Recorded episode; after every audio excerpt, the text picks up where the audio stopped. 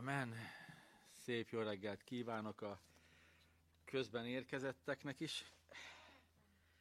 Remélem már csak egy-két hét is megszabadulhatunk ezektől a maszkoktól egy kicsit hosszabb időre is, akár örökre.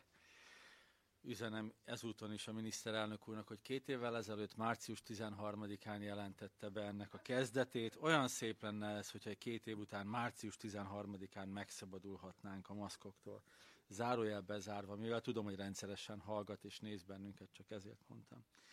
No, a múlt héten, ja igen, előre, bocsánat, azt fogom elkövetni, amit minden előadónak mondanak, hogy soha ne azzal kezdje, hogy bocsánatot kér. Bocsánatot kérek, kicsit lassított film vagyok, viszont cserébe nektek nagyon kell figyelnetek, jó? Tehát, hogy főleg azért, mert a, a témánk az nagyon mély és összetett, és fennáll a veszélye, hogy fogok hibázni, úgyhogy rajtatok múlik sajnos minden, meg a jó Istenen nyilván, hogy mennyi jut át az én csatornámon keresztül. No, a múlt héten azt néztük meg, hogy uh, mi is a szövetség, mi is a törvény, mi a tíz parancsolat, ezek hogyan fonódnak össze, hogyan kapcsolódnak egymáshoz. Mindegyiknek más és más feladata és szerepe van. Ugye megnéztük a sínai szövetséget, megnéztük a fontosságát, azt, hogy ez Isten és Izrael között kötetett, tehát Isten népe között kötetett. A három dolgot fogalmaz meg ebben a szövetségben. Isten azt mondja, hogy ha figyelmesen hallgattok a szavamra, megtartjátok a szövetségemet, akkor az én népem lesztek figyeltek, megtartjátok, akkor az én népem lesztek, ugye? A második dolog után, amit láttunk a szövetségből következik ugye a törvény, a szövetségnek nagy része a törvény, és uh, megnéztük, hogyan fedi át a, a tíz parancsolatot, megnéztük, miben különbözik, és megállapítottuk, hogy mekkora áldás, hogy nekünk sem a tizet nem kell betartanunk, mert nem tudjuk, se a 603-at, se a 613-at, mert képtelenek vagyunk akár egyet is betartani. Nem vagyunk tökéletesek, nem vagyunk Istenek, emberek vagyunk. Arra mutat ugye a törvény ezen keresztül, hogy, hogy szükségünk van megváltóra, szükségünk van messiásra. A harmadik dologként, zárásként pedig azt néztük meg, hogy a szövetségnek, a törvénynek és a tíz parancsolatnak egyen-egyenként mi a szerepe. Helyreállítsa a szívünket, arra biztat bennünket, arra mutat nekünk, hogy forduljunk Istenhez. Ma távolról fogjuk megvizsgálni a tíz parancsolatot. Mit is jelent ez? Megnézzük a nagy képet, jó?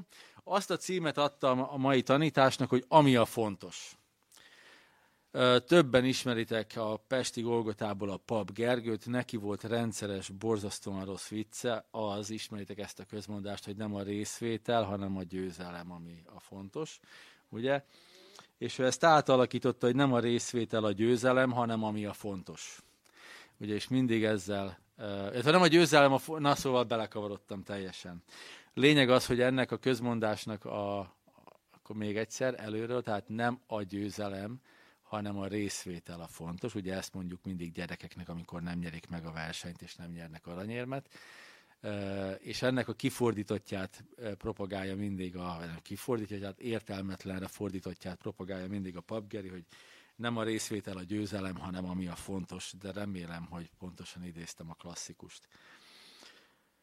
Megragadta a lényeget, ugye, ami a fontos. Mi az, ami a legfontosabb? Van-e a tíz parancsolatban fontosabb és kevésbé fontos rész? Szabad-e, lehet-e ketté választani? Ha igen, hogyan?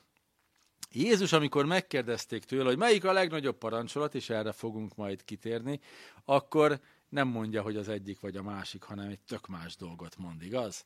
Úgyhogy nagyon veszélyes vizeken evezünk, amikor azt mondjuk, hogy a tíz parancsolatból van, ami a fontos, de remélem, hogy, hogy nem fogtok megkövezni közben vagy a végén. Maximum máshogyan fontos, talán így, így, így helyesebb a fogalmazás. De mindenek előtt nem tudom, hogy ti felfedeztétek-e már.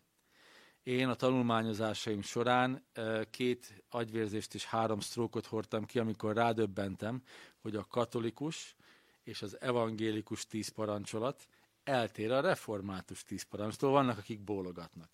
Nem tartalmában, hanem sorszámozásában. Úgyhogy amikor majd ma azt mondom, hogy az első három, tíz, a tíz parancsolatból az első három parancsolatra gondolok, akkor értsétek alatta többnyire a katolikus evangélikus vonalat. De a református csak annyiban tér el tőle, hogy, amit majd kifejtek, hogy az elsőt azt két részre bontja. Tamás, aki nagyon sokat segít nekem a felkészülésben, vele már elhatároztuk, hogy valójában a tíz parancsolat az inkább kilenc parancsolat, de az is lehet, hogy csak nyolc. De majd erről is beszélek a következő hetekben sokat. Nagyon sok szentségtörés lesz a tíz parancsolat kapcsán, mert vannak dolgok, amik valójában ma ugyanazt jelentik, és nem biztos, hogy külön kell választani őket.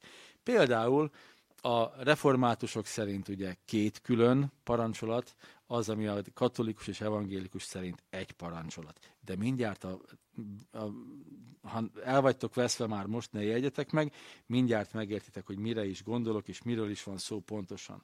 Olvassuk fel 2 Mózes 20-ból az első 17 verset, magyarul mind a 10 parancsolatot, bárhogyan is számozza bármelyik egyház, ebben benne van mind a 10 parancsolat. Ekkor megszólalt Isten, ugye a sínai szövetség után. És ezeket az igéket mondta. Én az Úr vagyok a te Istened, aki kihoztalak Egyiptom földjéről a szolgaság házából.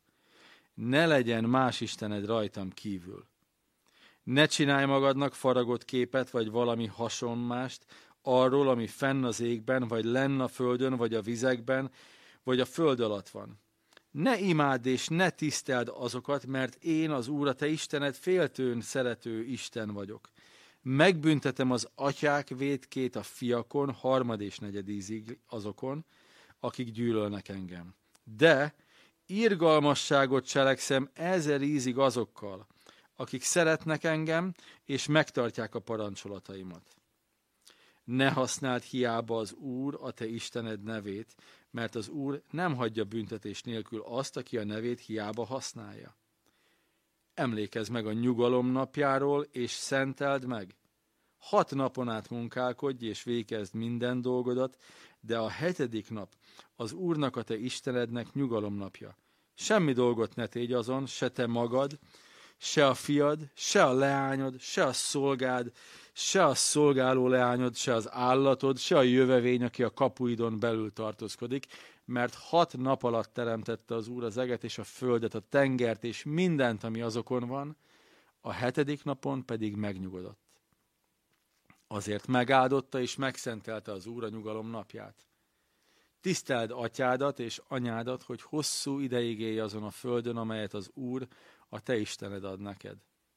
Ne ölj, ne paráználkodj, ne lopj, ne tanúskodj hamisan a fele barátod ellen, ne kívánt fele barátod házát, ne kívánt fele barátod feleségét, se szolgáját, se szolgáló leányát, se ökrét, se szamarát, sem semmit, ami az övé. Hú, no, hát akkor vágjunk bele tudományos percek rovatot is indítok a tíz parancsolat tanulmányozásában. Mindig lesz valami pici, amit így, így elmondok nektek, ami valójában nem biztos, hogy lelki tartalmú, de érdekesség, amit fontos, hogy, hogy elraktározzunk. Abból a korból, amikor a tíz parancsolat íródott, nagyon-nagyon sokféle törvénykönyv ö, fennmaradt. Egyiptomi parancsolatok, ö, babiloni, stb. stb. Az egyik, amiről az iskolában is mindannyian tanultunk, az Hamurápi törvénykönyve, ugye? Nagyon érdekes az, hogy mindezekben a törvényekben csak azok vannak megfogalmazva, hogyha XY dolgot elkövet az ember, akkor annak mi lesz a büntetése. Tehát a tíz parancsolatunk az teljesen eltér ettől, mert nem erről szól, hanem elsődlegesen uh, hát Ugye azok mind kimerültek abban, hogy milyen cselekedetért minden büntetés jár. A tíz parancsolat nem csak tilt, nem csak büntet, hanem engedélyez, kér is, jutalmaz is. Tehát, hogy egy teljesen más típusú törvénykönyvről van szó, amit a tudomány úgy hív, hogy apoditikus törvények. Hát ez volt a tudományos percek rovatunk, ezt most bezárjuk, örülünk, hogy velünk voltatok, és maradjatok velünk, mert most következik a szellemi tartalom. A nulladik pontja a mai tanításnak az a második versben van, hogy a tíz parancsolatot Isten nem úgy kezdi, hogy A vagy B vagy C dolog, hanem saját magával kezdi. Bemutatja saját magát, elmondja, hogy ő kicsoda. Azzal kezdi Isten, hogy én vagyok a garancia. Azzal kezdő, hogy én az Úr vagyok, a te Istened, aki kihoztalak Egyiptom földjéről, a szolgaság földjéről. És a zsidóknak ez nagyon is valós volt, hiszen nemrég jöttek ki Egyiptomból. Nemrég érkeztek meg a sínai területre. Én vagyok az, aki kiszabadítottalak a rabságból, és amikor az Istennel való kapcsolatunkra gondolunk, sose szabad elfelejtenünk azt, hogy a szolgaságból, a bűn rabságából ő szabadított ki bennünket.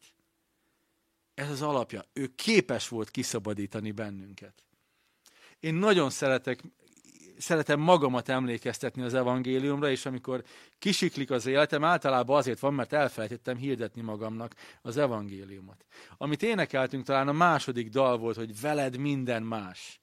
Amikor nem más, hanem minden ugyanolyan az életünkben, akkor nem alkalmazzuk az életünkben az evangéliumot. Ha minden ugyanolyan, mintha mi se történt volna. Ha minden ugyanolyan, mint, mint a nem hívők életében, akkor valami nem stimmel, és az a valami az, hogy nem engedtük, hogy Isten kegyelme átjárja az életünket, Isten evangélium átjárja.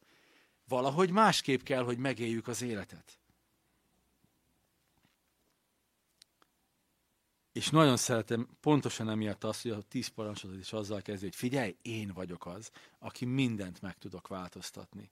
Én vagyok az, aki bármiből ki tudlak menteni. Ez nem szövetség, ez nem szükséges dolog, hogy ő bemutatkozzon és elmondja, de mégis ezzel kezdi. Azt akarja, hogy a népe, akkor Izrael, ma pedig te és én tudjuk, hogy, hogy, hogy, hogy ő kicsoda. Calvin így fogalmazott, ma többször fogom Calvint is idézni, meg egyszer-kétszer Luthert is. Az, hogy ő kicsoda, az bevezetésül szolgál az egész törvényhez az ő személye a bevezetés az egész törvényhez. Látunk itt legalább négy-öt dolgot. Az első dolog az az, hogy Isten megszólal, kommunikál. Nem csak kiszabadítja őket. Nem csak szövetséget köt velük, hogy ha betartjátok ezt a 613 dolgot, a, halljátok és megtartjátok, akkor szövetségbe leszünk, akkor az én népem lesztek. Azt mondja Isten, hogy én, én szeretnék egy még zsigerébb, még mélyebb kapcsolódást. És beszélgetni is akarok veletek. Ugyanúgy, ahogy a teremtéskor Ádám és Éva sétáltak a kertben, és találkoztak Istennel, szemtől szembe. Ugyanezt akarja a mindennapokban is. Izraellel ugyanezt akarja a mindennapokban is velünk. Kommunikál. Nem tudjuk eléggé hangsúlyozni azt, hogy mennyire fontos az, hogy a végtelen Isten akar velünk kapcsolatba lépni. A mindenség teremtője minden körülmények között azt látjuk, hogy ő, ő kommunikálni akar a, a gyermekeivel. Mire emlékezteti elsődlegesen az embert? Én az Úr vagyok. Én Úr vagyok. Minden helyzet, minden nehézség felett. Figyelj, igen, kiszabadítottalak. És nagyon hosszú és nehéz élet áll előtted, drága Izrael. De én az Úr vagyok. Bármilyen körülmény lesz, én az Úr vagyok. Én vagyok az Úr. Én uralom azt a helyzetet. Mindenhol, minden helyzetben. A te Istened vagyok, azt mondja. Ezt sose felejtsd el. Én mentettelek ki, Úr vagyok, uralkodok minden helyzet fölött, és a te Istened vagyok. Nyugi, a tiéd vagyok. Mennyire megnyugtató ezt hallani, ugye? Veled vagyok mindenkor, mindenhol. Aki ugye kihoztalak Egyiptom földéről. Bármi lesz is velem, azt megoldod. És, és szeretném, hogyha itt látnánk azt is, hogy, hogy kiválasztva. Mert ő kiválasztotta Izraelt. Miért, mi, mi, mi, miért Izraelt? Ugye beszélgettünk erről egy két-három hete. Mert ők voltak a csinosak, a jóképűek, mert ők voltak az okosok, a különlegesek, nem. Az egyik legkisebb nép volt ott a sok-sok nagy nép között. Isten kiválasztotta, elkülönítette őket. És vegyük azt észre, hogy ez a kiválasztva, elkülönítve élve a világban. Ezekkel a, az Isten kapcsolattal és a szövetséggel és a törvényel és a tíz parancsolattal az ő viselkedésük az teljesen eltért a világitól. Pontosan úgy, ahogyan nekünk is ahogyan mi is létezünk, és, és megéljük a dolgokat, a mindennapokat ebben a világban. Ahogy a nők eltértek az egyiptomiaktól, az asszíroktól, úgy kell nekünk eltérnünk a világ minden csoportosulásától. Mondok néhány aktuálisat, jó? El kell térnünk a vírustagadóktól, el kell térnünk az oltás tagadóktól és oltás imádóktól, el kell térnünk a jobboldaliaktól, a baloldaliaktól, el kell térnünk az ukrán pártiaktól, az orosz pártiaktól. Egyszerűen az evangélium, Isten evangéliuma bennünket e fölé emel. Sokkal fontosabb Isten örömhíre, mint bármilyen eföldi ideológia vagy álláspont. Mindezekben a kegyelem evangéliumáktól el tudunk térni. Sőt, én ezt úgy képzelem el az én limitált agyamban, hogy, hogy, hogy egy más dimenzióban létezik az evangélium. A bal oldal itt van, a jobb oldal itt van, az evangélium fölötte van mindennek. Hogy beoltom magam, vagy nem oltom be magamat, az is itt van, az ukrán, vagy az orosz, az is egy ilyen lineáris dolgon van. És az evangélium pedig az egészet átjárja, fölötte, alatta körbeveszi. Egy teljesen, nem síkban, egy teljesen más térben van az evangélium. És lehet véleményünk, tök jó, ha valaki beoltja magát, tök jó, ha nem. Tök jó, ha valaki baloldali vagy jobboldali. Tök jó, ha ukrán vagy orosz párti vagy a közelgő konfliktusban. De az evangélium mindent felülír. Én annyira szeretem azt látni, amikor, amikor olyan népek, akik egyébként történelmileg nem szeretik egymást. Viszont a keresztények ezt felül tudják írni. Nekem a, ugye én Tito pionírjaként lettem, majdnem azt mondtam keresztelve, de ugye a régi Jugoszláviában születtem, és engem még Tito pionírjává avattak, és belénk égették azt, hogy minden náci gonosz, né, minden német náci, ugye? Német a vezetéknevem, csak szólok, de ez nem tűnt fel akkor. És én úgy nőttem föl, hogy a Németország, ott mindenki náci. Mindenkinek ilyen bajsza van, és gyűlöl mindenkit. És én nem tudtam szeretni a németeket. 2000 is elmúlt már, amikor én még mindig gyűlöltem a németeket. Ezt ilyen szinten égették belém. És 2006-ban, talán 5-ben, 6-ban találkoztam egy német keresztény lányjal, aki babysitterként időnként vigyázott a gyerekeinkre, meg nagyon szerette a családunkat, meg mi is őt, és elneveztem őt, én kölcsönadtam neki egyszer az Opel Astrámat, és hát úgy indult, hogy kipörgette a kereket, és akkor rögtön elneveztem őt Anna Mari Schumachernek. Nagyon megszerettük, aztán voltunk az esküvőjén is, most már anyuka, két nagyon cuki kisgyereke van. És rajta keresztül tanultam meg szeretni a németeket, meg a német kultúrát de kellett ez nekem egy másik keresztény. Utána kellett az, hogy sokat olvassak erről a témáról, hogy kigyógyuljon a lelkemből. De keresztény és keresztény, még ha ellenség, ők, ővelük mi nem vagyunk ellenséges kultúra, de értitek az én ellenszenvemet, mondjuk mondhatnám a románokat, mert ugye mi itt szomszédok vagyunk, és kevésbé szoktuk szeretni egymást, de olyan gyönyörű, egyébként egy román tanárom is volt az egyetemen, és ő volt az első román, akin keresztül sikerült elkezdenem megszeretni a románokat. Na mindegy is. Szóval amikor az evangélium felül tudja írni a kulturális vagy nemzeti ellenszenvet, az valami gyönyörű. Ennyit erről. Ami a fontos, mindezek csak mindezek után indulnak el csak azok a dolgok, amik a fontosak.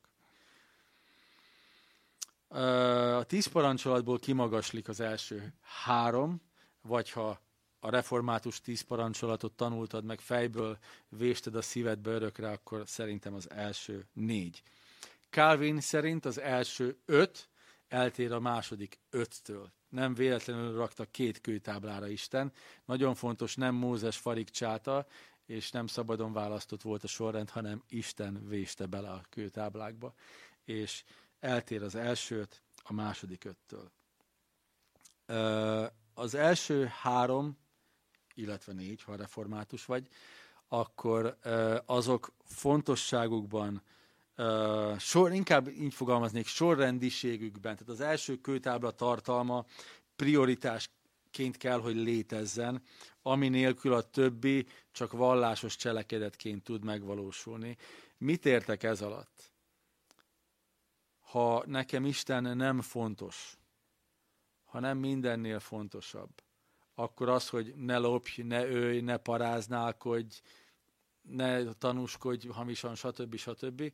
Azt én tudom csinálni, de az csak vallásos cselekedet lesz. Hát azért csinálom, mert ezt kell csinálni, ugye? És nem az lesz, hogy nem akarok lopni. Hát azzal bántanám az én drága Istenemet. Nem akarok ilyen vagy olyan rossz dolgot tenni. Az első két parancsolatot, ha összehasonlítjuk egyébként a Jézusi első parancsolattal, akkor, akkor majd látni fogunk. Ugye Jézus kettőt mond, mikor megkérdezik tőle, hogy mi a legfőbb parancsolat. És mindjárt uh, arra is fogunk kitérni, de az első két parancsolat a katolikus evangélikus vonal szerint ez az, ez az első parancsolat, hogy ne legyen más Istened rajtam kívül. Ebbe beleérti a katolikus evangélikus vonal azt is, hogy ne is faragj magadnak másik Istent. A református itt eltér. Ő azt mondja, hogy az első az az, hogy ne legyen más Istened, a második pedig ne faragj, ne csinálj magadnak. Eltértek egymástól Luther és Calvin. Calvin egy picit talán később is uh, fogalmazta meg ezeket a dolgokat pár évvel, és uh, ugye még Luther megreformálni akarta a katolikus egyházat, valószínű ebből ered ez az eltérés. Calvin már azt mondta, hogy nem, itt nagyon rendbe kell rakni a dolgokat, és látjátok, a katolikusoknak szobraik vannak, és azokhoz imádkoznak, azokat imádják, ezért a szobrok mindenféle faragott dolog bálványimádás.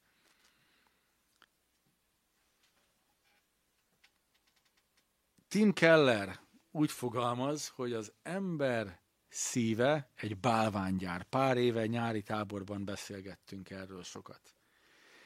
Ma már nincs szükség arra, hogy kifaragjunk egy bálványt. Amikor a tíz parancsolat íródott, ha emlékeztek például a vagy ha láttátok a Gladiátor című filmet, majdnem azt mondtam, hogy Radiátor, a Gladiátor című filmet, ha láttátok, ott a főhősnek van egy ilyen pici családi kis bálványa, amihez imádkozik. Ez így visszatérő jelenet kétszer vagy háromszor a filmben. Ugye a pogány kultúrákban voltak ilyen családi bálványok, amiket ők faragtak ki maguk nagyon sokszor, és családról családra, generációról generációra szállt. Ez ellen is szól ez a parancsolat.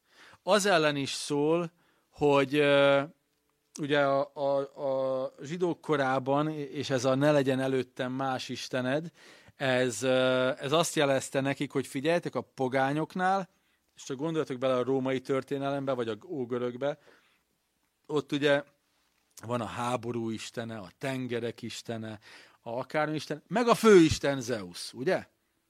Tehát, hogy ott, ott van egy ilyen hierarchia, és akkor ettől akarta megvédeni őket, hogy drágáim, ne az legyen, hogy én a főisten vagyok, de azért van itt néhány másik is, akiket etetünk.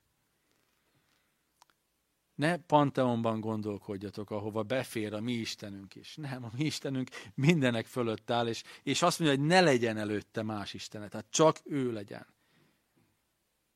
Ne is farag magadnak. Bálványaink című könyvét Tim Kellernek ajánlom milyen bálványok lehetnek ma, amiket nem faragunk ki, de ugyanakkor az Istennel való kapcsolatunkba Isten és közénk tudnak kerülni. Mondok csak néhányat. Jó, az első az inkább a hölgyeknek fog fájni, a szerelem bálványa. A romantikus világ az valahogy a, nőket vonza be jobban. A szimfónikusok, hogy, hogy amikor eljön a herceg a fehér lovon, szegény drága kislányom, aki most gyerekszolgálaton van, ő az, aki várja a herceget fehér lovon, 12 éves, és ő még mindig abban van, hogy hát a csók az a minden. Akkor a szimfonikusok megszólalnak, a, a pici pillangók röpködnek, és, és mindent körbejár a rózsaszín köd, és a többi, és a többi.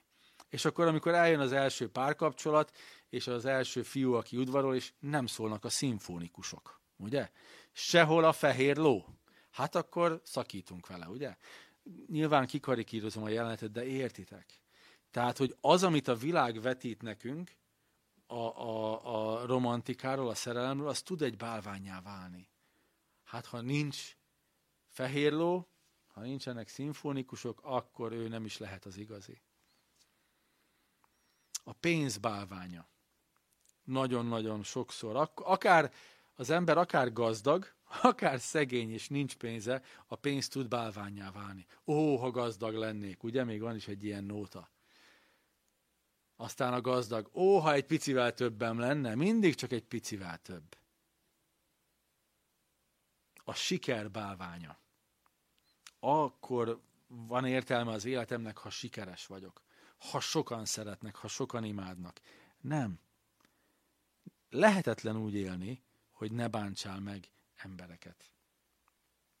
És nem ez a fokmérője egyébként sem annak, hogy mennyire értékes az életed. Hatalom és dicsőség. Tud párban menni a, a sikerrel, de tud attól függetlenül is létezni ez a bálvány. Megfelelés bálvány, ez a mindenkinek próbálok megfelelni, senkit se bántsak meg, senkit se sértsek meg. Ugye visszacsatolnék a két mondattal ezelőtti mondatomra, hogy bőven lesz olyan, akit meg fogsz bántani. Akarva, akaratlanul. Nagyon egyszerű példa, villamoson rálépsz valakinek a lábára véletlenül, vagy meglököd. Észre se veszed. Ugye? Ugyanígy a szavainkkal is tudunk bántani. Úgy, hogy észre se vesszük. Az irányítás bálványa, vagy a kontroll bálványa. Ez a én irányítsak mindent. Semmi úgy ne történjen, hogy az én irányításomon kívül van, mert hát akkor mi lesz? Hát elárulom neked, nem tudsz mindent irányítani. Egyet biztos nem, a halálod pillanatát. Erre van egy uh, melankolikus, drága testvérem, akivel ezen szoktunk poénkodni. Ha megölöm magam, akkor de. Ugye ilyen gonosz, fekete humor, de hogy, hogy egyébként is pont ez a csábító az öngyilkosságban, és e, ezt szokta bevonzani a, a depressziósoknál, az, hogy de akkor is én irányítok. Legalább én irányítom a depressziómat. És ez egy nagyon sötét és rossz humor elnézést azoktól, akik depresszióval küzdenek. Ő meg én ezt meg szoktuk engedni egymásnak, hogy ezt a poént elsütjük. De hogy, hogy, hogy erről szól, hogy irányítok. És nem, a, nem tudod, a, a, a bolygó forog magától. Nem tudod megállítani. Emellett kering a nap körül. Ezt sem tudjuk befolyásolni. Amint sikerül megállítanod, hogy nappal legyen tovább, vagy éjszaka legyen tovább, akkor elhiszem, hogy be, hatással tudsz lenni a dolgokra. De amíg ez nem megy, addig, addig próbáld meg elengedni ezt az irányítás és a kontroll bálványát. Ez is eltér embereknél. De gyakori örömbálványa. És akkor ezeket nagyon uh, könnyedén lehet feltérképezni, és erre ad néhány nagyon jó kérdést. Olvassátok el, megvan egyébként a könyvtárunkban, kikölcsönözhetitek a Bálványaink című könyvet, de a harmad.hu-n megrendelhető, megvásárolható. Néhány kérdés, amivel le tudod vadászni, hogy vajon van benne milyen bálvány? Mi az, ami örömöt ad? Ami mély örömöt ad az életben? Ami mély örömöt ad, még nem biztos, hogy bálvány, de nézd meg, hogy függsz tőle. Tehát vizsgáld meg, mi az, ami mély örömet ad, és függök -e ettől. Ha nem függök, akkor tök jó, tudom mi az, ami mély örömet ad, tudom megélni az örömöket a földön, de nem függök tőle, akkor minden rendben. Mi az, amihez fordulsz, amikor nehéz a helyzet, amikor kimerült, vagy amikor nem bírod tovább? Úgymond, mivel jutalmazod magad? Na ott vizsgáld meg, hogy ott, ott biztos minden rendben van-e. Bálvány az, aminek mindent alárendelek, aminek sok időt szánok, az tud bálványá válni. A bálványok pótlékok, Isten pótlékok. Isten e, válasz az alapszükségleteinkre, és amikor nem őt alkalmazzuk az alapszükségletünkre, hanem ezeket, na akkor van gond. Ugye, mik az alapszükségleteink? Szeretet, hogy szeretve legyünk. Ez egy alapszükséglet, ezzel semmi gond nincs hogy szeressenek, és én is tudjak másokat szeretni. Értékesség, fontosság, egyediség, hogy mások értékeljenek bennünket, hogy bennünket fontosnak tartsanak, hogy érezzük, hogy fontosak vagyunk a számukra, hogy ezért kellenek az emberi kapcsolatok, baráti kapcsolatok. Elfogadottság, hogy elfogadnak engem olyannak, amilyen vagyok, olyan furinak, olyan szokatlannak olyan szépnek és tökéletesnek, bármilyennek, olyannak, amilyen vagy, hogy elfogadnak. Szükségünk van a biztonságérzetre, a nyugalomra, a harmóniára. Ugye azt szokták mondani, hogy a biztonságérzetre a nőknek jobban van szükségük, és ezt nagyon sokszor a férfiakban kapják meg. Hát a férfiaknak nincs annyira szükségük biztonságérzete, ugye ők szeretnek harcolni, meg kalandokat, meg kihívásokat. Ők azt szeretik, ha hazamennek és nyugi van. Tehát nők, ne a férfiaktól várjátok azt, hogy a biztonság és a nyugalom garanciái. Ezt Isten tudja megadni. Tök jó, hogyha a férfi ebben tud eszköz lenni, de, de, de nem tudja megadni. Miért? Mert nem ő az Isten.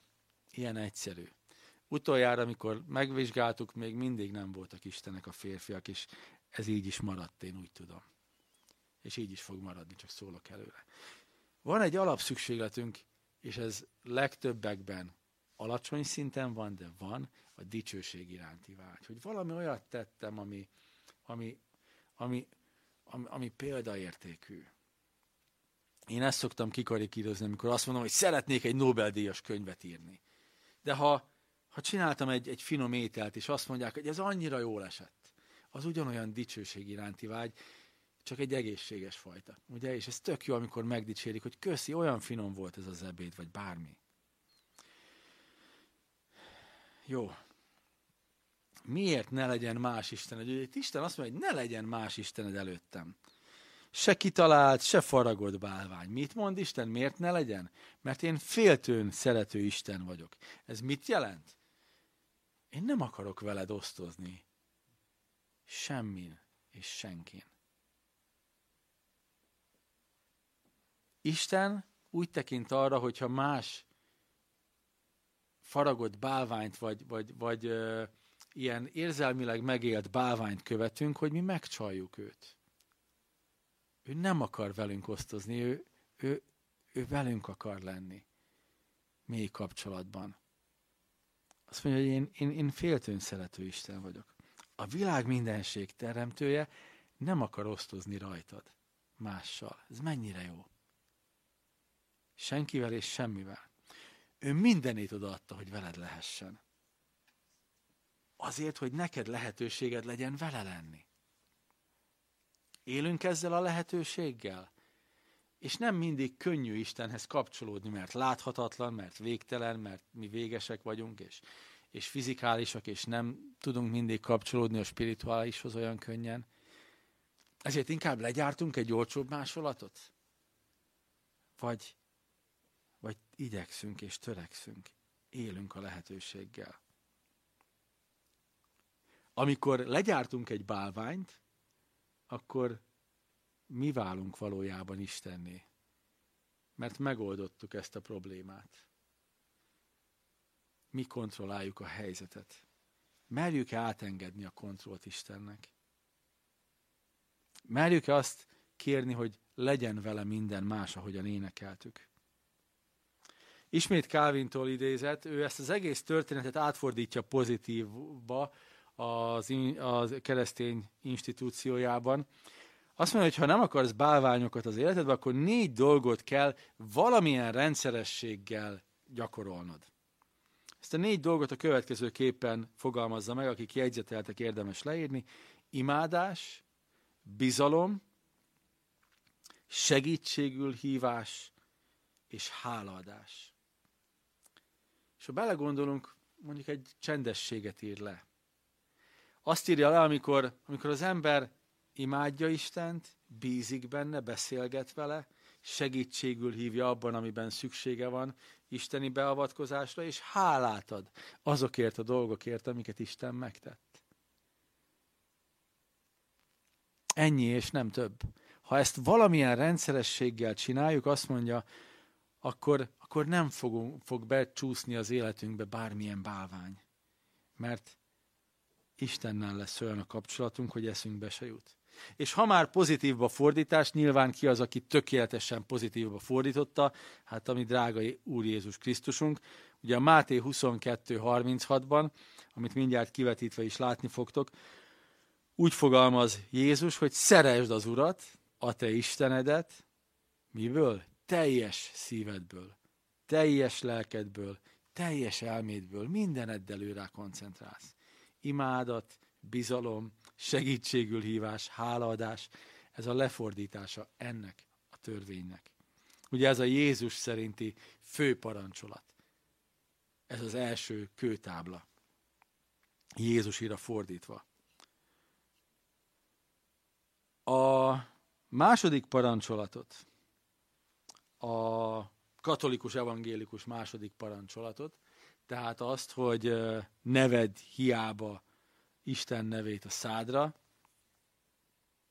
ami a 20. fejezetben egészen pontosan a hetedik vers, azt Luther a kiskátéban így fogalmazta meg. Istent félnünk és szeretnünk kell, hogy nevével ne átkozódjunk, ne esküdözzünk, ne igézzünk, ne hazudjunk, se ne csaljunk, hanem nevét minden bajban segítségül hívjuk, imádjuk, és hálaadással dicsőítsük. Ne használd feleslegesen rosszra Isten nevét, ha egy mondatban szeretnénk ezt, ezt tömöríteni. Mit jelent az, hogy ne használd hiába az Úr, a te Istened nevét? És miért bünteti ezt ilyen komolyan Isten? Gondoljatok bele, ha a ti nevetekben mondanak, tesznek gonosz dolgokat. Kedvencem az a két gyerek, vagy a, a gyerek, amikor kiátsza a két szülőt. Apa, apát megkérdezi, apa, lehet-e, nem tudom én, e, képernyőzni? Nem. Elmegy anyához, anya, lehet-e képernyőzni? Anya nem figyel oda, mert éppen főz, vagy akármi, és akkor azt mondja, hogy e, persze, igen, menj, menj, csak igen, igen, csak hadd szabaduljak tőled. Ugyanez fordítva is lehetséges, és volt már rá nem egy-kettő példa, hogy először anyát kérdeztem meg, és apa mondott utána igen. Tehát nem ez a lényeg. És mi történik? Hát kiátszotta a rendszert, ugye? Nagyon egyszerűen megkereste azt, aki, hát, hát de a, és akkor utána visszamegyek, hogy hé, de ez most hogy is van, te miért képenyőzöl, hiszen én nemet mondtam. A anya azt mondta, hogy igen, ugye? Használ egy nevet arra, amire nem lett mondva. ne használd rosszra. Isten azt mondja, ne abuzáld a személyemet. Ha rosszra használjuk Isten nevét, akkor abúzust követünk el, bántalmazzuk Isten személyét. És itt hoz néhány példát, amelyiknek több e, esete is már nem aktuális ma. Ugye az emberek többsége az azért nem szokott igézni, stb. stb. De azért csalni szoktak Isten nevével. Hazudni szoktak. Hamisan esküdni szoktak hamisan profétálni szoktak. És olyan érdekes, mert ugye ma már nincs ez a gyakorlat, hogy a hamis profétákat megkövezzük. Ha nem is megkövezi, de valamilyen formában én tökre visszavezetném. Komolyan. Tehát, hogy va, va, va, van az a hihetetlen felelőtlenség. Én nem tudom elmondani nektek, hány embert kellett lelki gondoznom azzal, hogy neki azt profétálták, hogy és retteget. És mondom, és ez bekövetkezett? Nem. És mondom, mikor profétálták ezt? Hát nem tudom, egy hete. És mit mondtak? Hát, hogyha nem teszem meg ezt, meg ezt, akkor, akkor két-három napon belül nagyon rossz dolog fog történni velem. És így néztem, hogy történt bármi rossz dolog veled azóta is? Nem. Mondom, akkor ezt a szemét meg kellene kövezni az Ószövetség szerint. És mondom, milyen profécia az, hogy ha nem mész oda ehhez a profétához, őt imádni, lényegileg, akkor veled valami nagyon rossz fog történni. Tehát nem az van, hogy megmondja, hogy meg fogsz halni, eltörik a kezed, vagy bármi, valami nagyon rossz fog történni. Mert ugye valami nagyon rossz történhet bármikor, összekoccansz az autóddal valaki mással, megbotlasz, eltöröd a kezed, valami rossz történet, tehát akár még be is válhatott volna ez a hamis profécia. Isten nem tűri, hogy valaki megvesse vagy kisebbítse őt. Szóval nagyon vigyázzatok, akkor is, amikor ilyeneket mondunk, hogy nekem kijelentésem van erről. Ugye? Isten jelentette ki? Tök jó. De tényleg ő jelentette ki? Ki mered ezt jelenteni, hogyha itt állna melletted az Úr Jézus? Ő mondta. Volt ilyen tapasztalatom, amikor Isten kijelentett dolgokat, és azt szerint mentem tovább. És Isten megáldotta. De nagyon veszélyes, és az egyházban nagyon sokszor hallom ezt, valószínű gyakrabban. Mint ahányszor Isten tényleg kijelent dolgokat. Vigyázzunk, nagyon vigyázzunk ezzel. Amit Istenről mondunk, megint csak egy Calvin idézet, azon legyen rajta kiválóságának illata. Annyira szépen fogalmaz Calvin. Legyen rajta Isten kiválóságának Isten, illata. És van egy másik, szintén ő fogalmaz ennél a témánál így, Isten nevének fensége a legszentebb legyen előttünk. Az egyik eh, gyermekem az iskolából most hazahozta azt a szokást, hogy, hogy amikor valami hihetetlen dolog, nem hiszem el, hogy ez történt, akkor az, Úristen! És elkezdtem azt csinálni, hogy amikor Úristen ezik az én drágám, akkor azt mondja, hogy milyen hatalmas. Ő azt mondja, hogy Úristen, mennyire jó, ugye így hozzárakom, és akkor így föl, elkezdte fölkapni a fejét.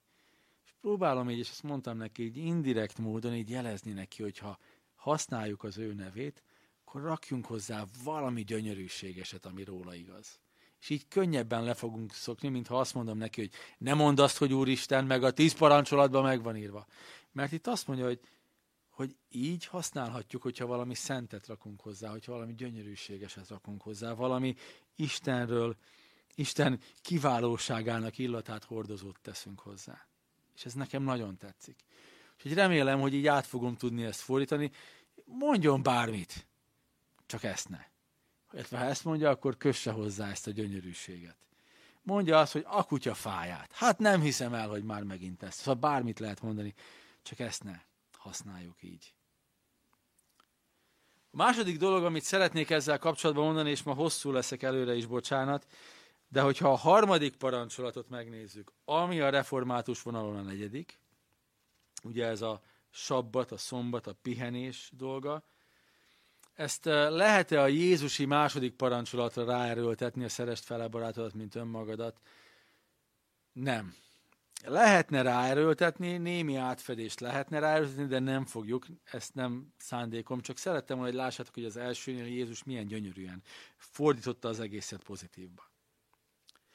Érdekességként hadd mondjam meg erről a parancsolatról, ugye a katolikus evangélikus harmadik parancsolatról, a református negyedikről, ez a szombat megtartása. Semmilyen kortás törvényben, semmilyen ehhez fogható törvényparancsolat nincs. Nincs olyan, hogy te pihenj heti egy napot. Se a babiloni, se az egyiptomi, se, sehol nincs ilyen. Ez egy abszolút olyan dolog, ami kiveszi őket a társadalomból, ami elkülöníti őket. És ha belegondoltok, ugyanez igaz ránk is. Ti vasárnap Isten tiszteletre mentek? Ti nem dolgoztok minden nap? Ilyenkor tényleg csak magatokkal vagytok, olyan dolgokat tesztek, ami nektek jó, meg ami az Istenetekkel való kapcsolatnak jó? Hát ez, ez, ez eltér. Ugye? Kilógunk ezzel. Miről szól a szombat? Kávin így fogalmazott, a megszentelődésünkért van ez a törvény, és azért gondoljatok bele, a tíz parancsolatba belerakta Isten, hogy ember, pihenj. Megparancsolom, hogy pihenj. Tudjátok, mint a Bibliában oly sokszor, amikor azt írja, hogy ne félj, na, miért írta bele? Hát azért, mert félt. Miért parancsolja meg Isten, hogy pihenj? Mert nem jön természetesen. Mert a bűn átkával, amikor Ádámnak azt mondta, hogy vérrel, verejtékkel fogsz megküzdeni, megdolgozni mindenért, valahol ez került bele a génállományunkba, hogy dolgozni kell.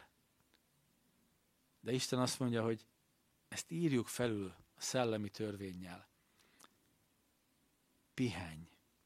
Calvin így fogalmaz, a megszentelődésünkért van ez a parancsolat benne, és három dolgot akar általa adni, ami ezekben az igeversekben van. Lelki nyugalmat akar adni Isten. Engedjék, hogy Isten munkálkodjon. Engedd ezen a napon. hogy összejöjjenek Isten törvényének hallgatására, Isten munkáiról elmélkedjenek. Ugye összegyűltek, hallgatták, ahogy felolvasták a törvényt nekik,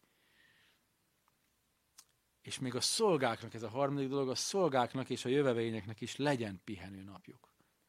Ők is kapjanak egy pici ízt abból, ami, ami Isten törvénye szerint van, hogy pihenj.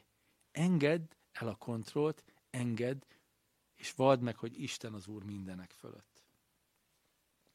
Mit tudunk meg a szombatról? Azt mondja Isten, hogy ne felejtsd el a pihenő napot. Miért mondja?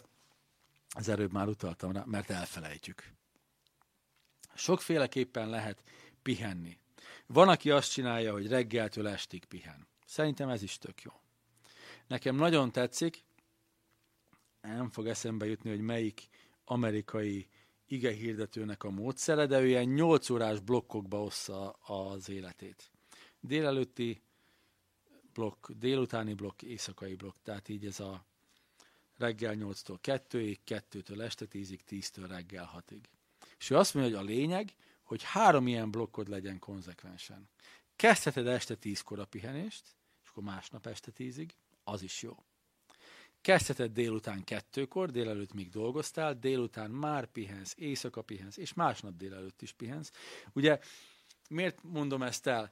Mert különböző félefajta struktúrában dolgozunk. Már nem az van, mint a kommunizmusban, hogy az ember dolgozott reggel 6-tól délután, kettőig, aztán hazament és vége volt, vagy ha műszakváltásban dolgozott, akkor ez fordítva volt, ugye, gyárban. Nem. Vannak vállalkozók, vannak egyéni vállalkozók, vannak, akik több munkahelyen dolgozik. Te osztod be, tiéd a felelősség, hogy megtartsd a pihenést. És hogy milyen lesz ez a pihenés. Jézus, vagy Isten csak annyit mond, ne felejtsd el a pihenőt, bárhogyan is pihensz. Legyen meg az, amikor nem teszel semmi munkáddal kapcsolatosat. Miről szól? Arról, hogy nem dolgozod magad halálra. Nem magadtól várod a gondoskodást, a gondviselést, hanem megtetted, amit megtehettél, és rápihensz a következő hat napra. Odafigyelsz erre. Rendszeresen betartod ezt. Emlékeztek, a januári vendégtanítók is ilyesmiről beszéltek, ilyen időbeosztásos dolgokról. Egymástól tök függetlenül is ilyen tanulságokat hoztak. Én az egyiket elhoztam nektek, ami nekem nagy volt.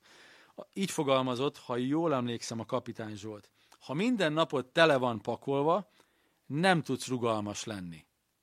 Beszűkül a látásod, és valójában lemaradsz a feladatodról. Ha minden napod tele van pakolva, nem tudsz rugalmas lenni, beszűkül a látásod, és lemaradsz a feladatodról. Jézus is mondott nemet. Nem arra ment, amerre a tanítványok mondták, hogy de nézd, mennyien jönnek. Nem, ő elment és imádkozott. Azt mondta, hogy ti is szálljatok a csónakba, és menjetek át, és a túloldalon találkozunk. Szabad nemet mondani, kell nemet mondani. Miért? Mert a feladatunkra és a küldetésünkre kell fókuszálnunk, és nem arra, hogy a világ minden gondját, baját megoldjuk. Fontos a saját felelősségünk ebben. Nekünk kell terveznünk, nekünk kell beosztanunk a napjainkat, a teendőinket, feladatainkat, megcsinálni, amit meg kell, és megpihenni, amit meg kell. Ez a mi felelősségünk. De majd, ha csak erről a parancsolatról beszélünk, akkor erről többet fogunk beszélni. Azt mondja, hogy szenteld meg. Mit mond ezzel? Te választ ki azt a 24 órát. Szenteld meg, választ ki, legyen külön meg az az idő. Mekkora nehézség ez ebben a pörgő világban, igaz? Nem felvenni a telefont, nem válaszolni az e-mailekre, meg se nézni az e-maileket. Amikor, csak gondoljatok bele, nem tudom, mindenkinek biztos van ilyen tapasztalat, amikor én úgy létezem, hogy amikor koncentrált munkám van, akkor én lehalkítom a telefont. Azért halkítom le, hogy lássam, hogy ki hívott közben, és akkor azokat utána visszahívom. És amikor valakitől van öt vagy hat hívás egy óra leforgása alatt, akkor bennem az van, hogy itt életveszélyes helyzet van. Rögtön visszahívom. És akkor kiderül, hogy ja, csak hát nem vetted fel elsőre. És akkor így nézem, hogy és akkor elmagyarázom neki, hogy fókuszált munkám volt, ilyenkor le van halkítva, ha egyszer hívsz, akkor is visszahívlak, ha ötször, hatszor, akkor megijesztesz, hogy élethalál kérdése van. Ja, nem, csak meg akartam beszélni veled, hogy jövő héten mikor találkozunk. Oké. Okay. Te vagy az ura a pörgő világnak, neked kell kikapcsolnod azt a világot, ami pörög. Hogy ne pörgessen be téged is. Nem válaszoltál, írtam Messengeren. Én mindenkinek elmondom, akinek sem tudom, hogy én a Messengert nem nézem 5 percenként. Ha minden jól megy, akkor reggel megnézem, meg este megnézem. De van, hogy napokig nem nézem meg. Ha bárki keres engem, telefon, SMS. Az a legjobb. E-mail. Semmi más. Muszáj, mert különben a világ bepörget bennünket. Ez nem azért van, mert bunkó vagyok, hanem mert nem akarok bepörögni. Neked mik a csatornáid? Hogy megvéd magadat, hogy ne pörög túl. Olyan dolgokat tenni ezeken a szabad napokon, amik töltenek téged testileg, lelkileg és Istennel szellemileg. Erre neked kell időt, teret képezned. A mindennapi darálóban is, de a heti egy szabad napodon is. És zárásképpen, ugye ami a fontos, ezt ígértem nektek. Összehasonlítottuk most az első három-négy parancsolatot attól függően, hogy, hogy mi van a Jézusi két parancsolattal. De mi az, ami a fontos? Miért, van a, miért mondja Calvin azt, hogy az első kőtábla fontosabb, mint a második? Első kőtábla nélkül nincs értelme a másodiknak. Azért, mert nem azt akarja Isten, hogy cselekedetekből éljünk, hanem azt akarja, hogy az ő lelkéből, az ő imádatából táplálkozzunk. És a második akkor már gyümölcsként fog teremni. Azt akarja Isten, hogy megértsük, hogy az a fontos, hogy a parancsolathoz csak úgy állj neki, hogy azzal foglalkozol, ami a fontos. Isten az Istene az életednek. Nincs semmi más, csak Isten. Ez a fontos. Tiszteled őt, félve őrzöd, kincsként kezeled a nevét. Nem élsz vissza vele. Ez az, ami a fontos. Nem te vagy az ura az életednek. Így megtanulsz pihenni nem pusztulsz bele a karrierbe, a munkába, az anyaságba, az apaságba, mert nem arra lettél teremtve. Nem gép vagy. Nem anya vagy, nem apa vagy, nem vezető vagy. Isten drága értékes gyermeke vagy, akinek vannak ilyen szerepei, ilyen feladatai. Férfi vagy, férj vagy, lehet, hogy apa vagy, munkatárs vagy a munkahelyeden, egy csomó minden rész szereped van. De te neked az elsődleges, legfontosabb szereped az az, hogy Isten gyermeke vagy. Akár ha nő vagy, akkor ugye feleség vagy lehet, hogy anya vagy lehet, hogy de munkatárs biztosan vagy. És ezek mind epizód szerepek. Ha munkahelyet váltasz, máshol leszel munkatárs. Ha a gyerekek kirepülnek a fészekből, idézőjelben megszűnsz anyának lenni, vagy apának lenni, de soha nem szűnsz meg, mert visszajárnak állítólag. Én ezt a részt még nem ismerem. De értitek. Remélem értitek. Ez egyetlen, ami a fontos, hogy Isten gyermeke vagyok. És a vele való kötődésem és kapcsolódásom az, ami a fontos. Anélkül mit se ér. Semmi más. A másik törvények se, de semmi a világon nem ér semmit se, ha ez, ami a fontos, nincs a helyén. Amen. Imádkozzunk.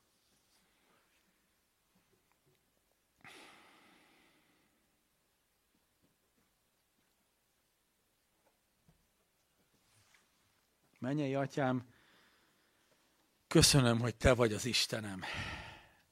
Köszönöm, hogy nem bálványok az Istenem, és, és nem hamis Istenek az Istenem, akiknek hiába, akikhez hiába fordulok, vagy hiába áldozok nekik az életemből, semmi se történik. Köszönöm, hogy te valódi vagy. Köszönöm, hogy amellett, hogy valódi vagy, olyan szívvel vagy felém, ami, amit szavakban nem lehet önteni. Olyan szívvel vagy felém, aki, végtelen létedre az én véges mi voltomhoz akarsz kapcsolódni.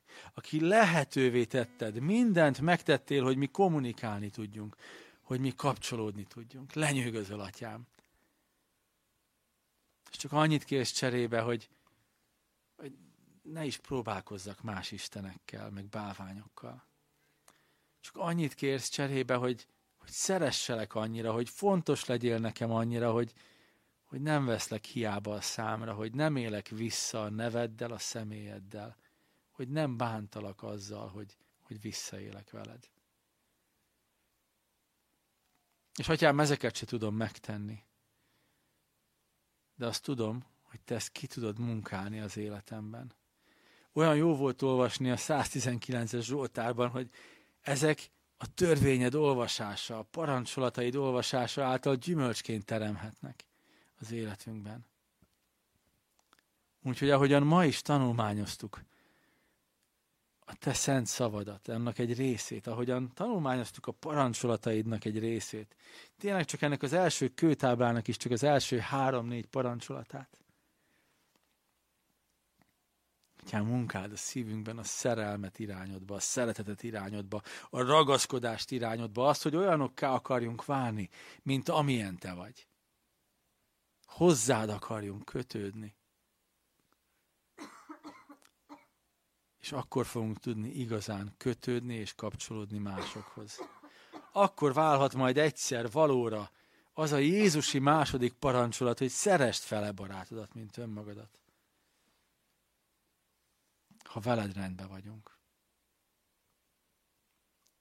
Úgyhogy, atyám, szeretnénk megtanulni téged szeretni, teljes szívünkkel, lelkünkkel, elménkkel, mindenünkkel, amink van. Munkálkod ki ezt a szívünkben, az életünkben, a mindennapjainkban. Ez az imádságunk. Amen.